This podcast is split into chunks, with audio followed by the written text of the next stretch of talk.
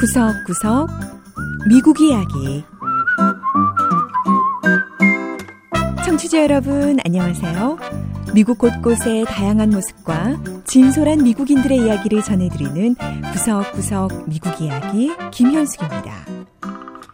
미국의 전형적인 농장이라고 하면 넓은 초원 위에서 동물들을 키우고 또 과일과 곡물을 재배하는 모습을 그릴 수 있습니다. 그런데 요즘은 미국인들이 농장으로 관광을 간다고 하네요. 도시에서 바쁘게 살아가는 현대인들을 위해 농장에서 자연과 더불어 즐거운 경험을 할 수 있는 각종 축제와 프로그램을 마련해 사람들의 발길을 유혹하고 있는 거지요.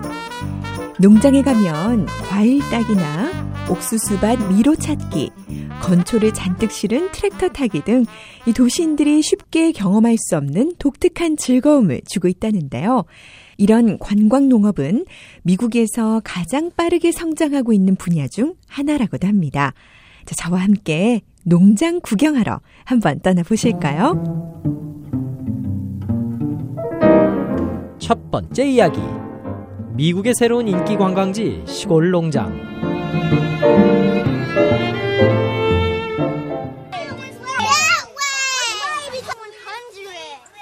초등학교 학생들이 너른 농장을 뛰어다닙니다.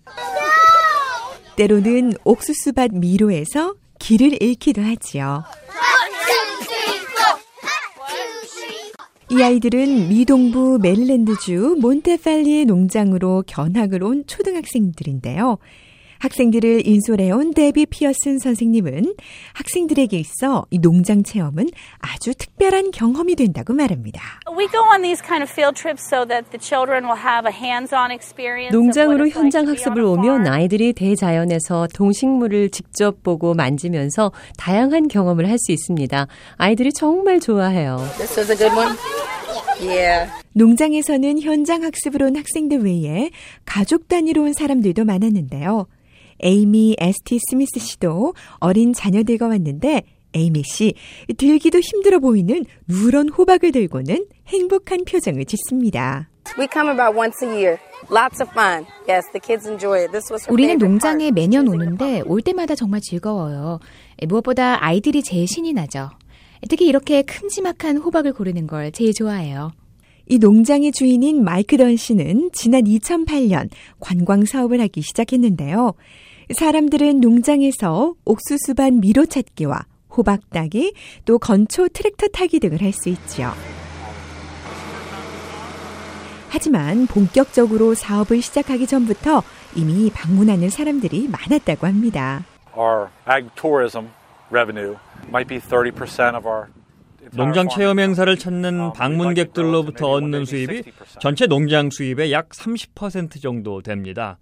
우린 이 비율을 60%까지 끌어올린다는 계획을 갖고 있어요. 이렇게 농장을 사업의 수단으로 활용하는 것 바로 관광 농업의 하나인데요. 미국에서는 요즘 이런 관광 농업이 큰 인기를 끌면서 농장을 갖고 있는 사람들이 호박 따기나 과일 따기, 동물 체험 등 재미있고 다양한 프로그램들을 마련해 방문객들을 맞이하고 있습니다. 실제로 최근 조사를 보면 2012년 관광농업에 가담한 농장들의 수익이 7억 달러를 넘었는데 지난 5년 사이에 24%나 늘어난 수치라고 하네요. 메릴랜드주 농무부의 버디 헨스 씨는 전체 농업 분야에서 관광 농업이 차지하는 비율은 아직 낮지만 지역 경제 활성화에 분명 큰 도움을 주고 있다고 말합니다.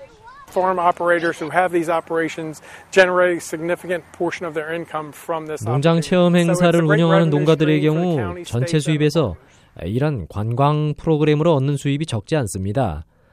농장 주인들뿐만 아니라 주와 나라 전체로 봤을 때도 관광 농업은 중요한 수입원이 되고 있어요. 이렇게 많은 농가들이 농업을 하나의 관광 상품으로 발전시키면서 그 종류 또한 다양해지고 있습니다. 메릴랜드와 가까운 버지니아주에는 넓은 포도밭을 끼고 있는 양조장이 40개나 있는데요. 버지니아 라우든 지역에서 포도밭과 농장을 운영하고 있는 말콤 볼드윈 씨는 운치 있는 포도밭 야외 결혼식과 농장에서 하룻밤 자기 등의 프로그램을 개발해 6년 전부터 운영해오고 있습니다. 볼드윈 씨는 이들 사업이 잘 되는 덕분에 큰 걱정 없이 농장을 유지하고 있다고 말하네요.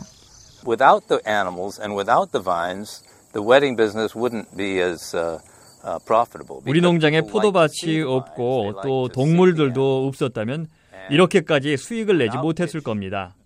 주로 사람들이 농장을 찾는 이유가 포도밭을 구경하거나 동물을 가까이서 보기 위해서거든요.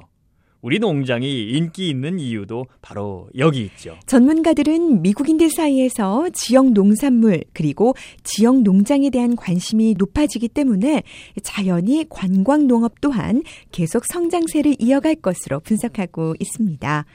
이 바쁜 현대 사회를 잠시 떠나 자연을 느끼고자 하는 자연주의 바람은 미국의 새로운 유행이 되고 있습니다.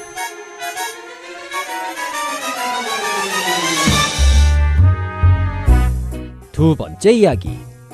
미국 여성들의 새로운 출산 경향. 자연주의 출산.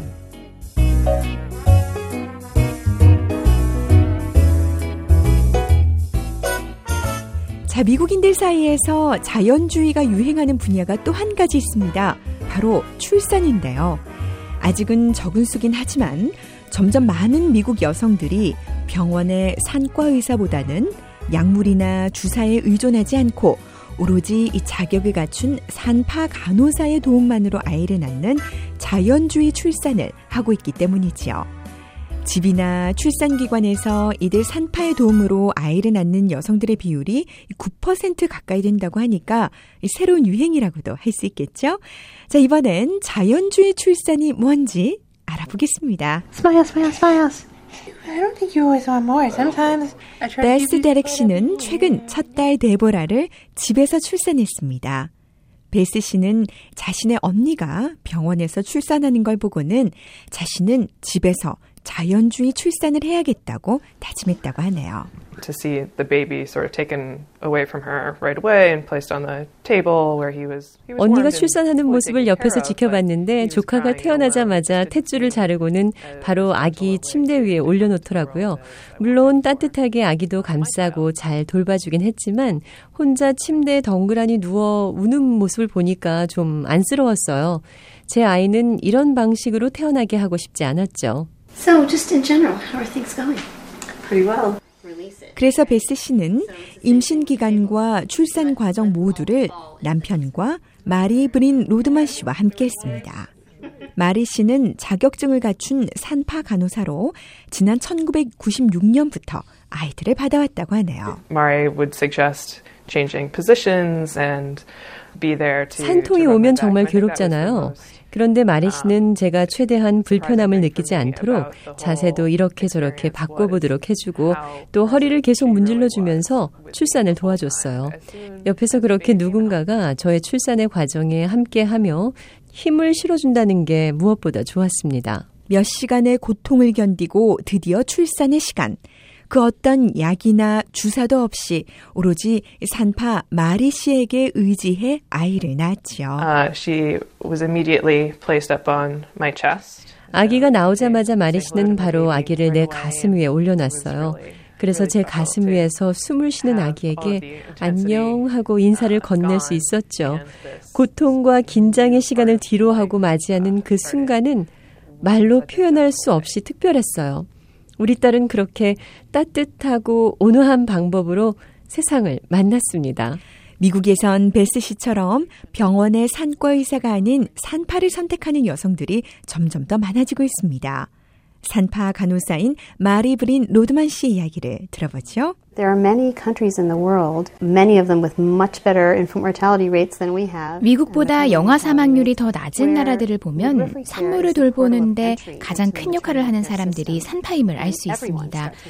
개인적으로 건강에 문제가 있는 경우에는 당연히 병원에서 의사의 도움을 받지만 그렇지 않은 경우 임신 단계에서부터 산파와 함께하죠. 이럴 경우 의사나 약물의 도움은 그다지 필요하지 않습니다. 하지만 일부 여성들은 산파가 아이를 낳으면 위험하지 않겠냐고 생각하는데요. 공공보건학과 교수인 유진 데클러럭 박사는 아직 그런 증거는 없다고 말합니다. 산파들과 함께하는 출산이 병원에서 고위험군 산모들을 다루는 전문 의사가 주도하는 출산만큼이나 안전하다는 게 연구 결과를 통해 밝혀졌습니다. 대신 자연주의 출산은 병원에서 하는 출산보다 가격 면에서 더 저렴하다고 하네요. The impact of that in the long run would be less intervention in our system and most important 산파가 주도하는 출산은 결국 의학적인 개입을 최소한으로 하는데 그 목적을 두고 있습니다. 그런데 사실 정말 특수한 경우를 빼고는요.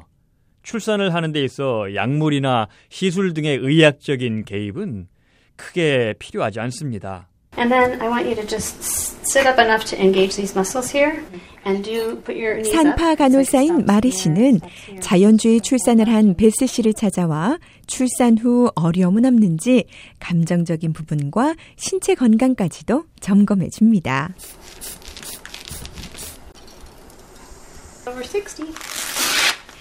베스 씨는 많은 여성이 그저 병원에서 시키는 대로만 하지 말고 다양한 출산의 방법에 대해 알아보고 연구해 엄마와 아기에게 가장 잘 맞는 방법을 선택하라고 조언하는데요. 과학이 발달하고 세상이 빨리 변할수록 사람들은 오히려 더 느긋하고 평화로운 자연적인 방법을 찾아가는 것 같습니다.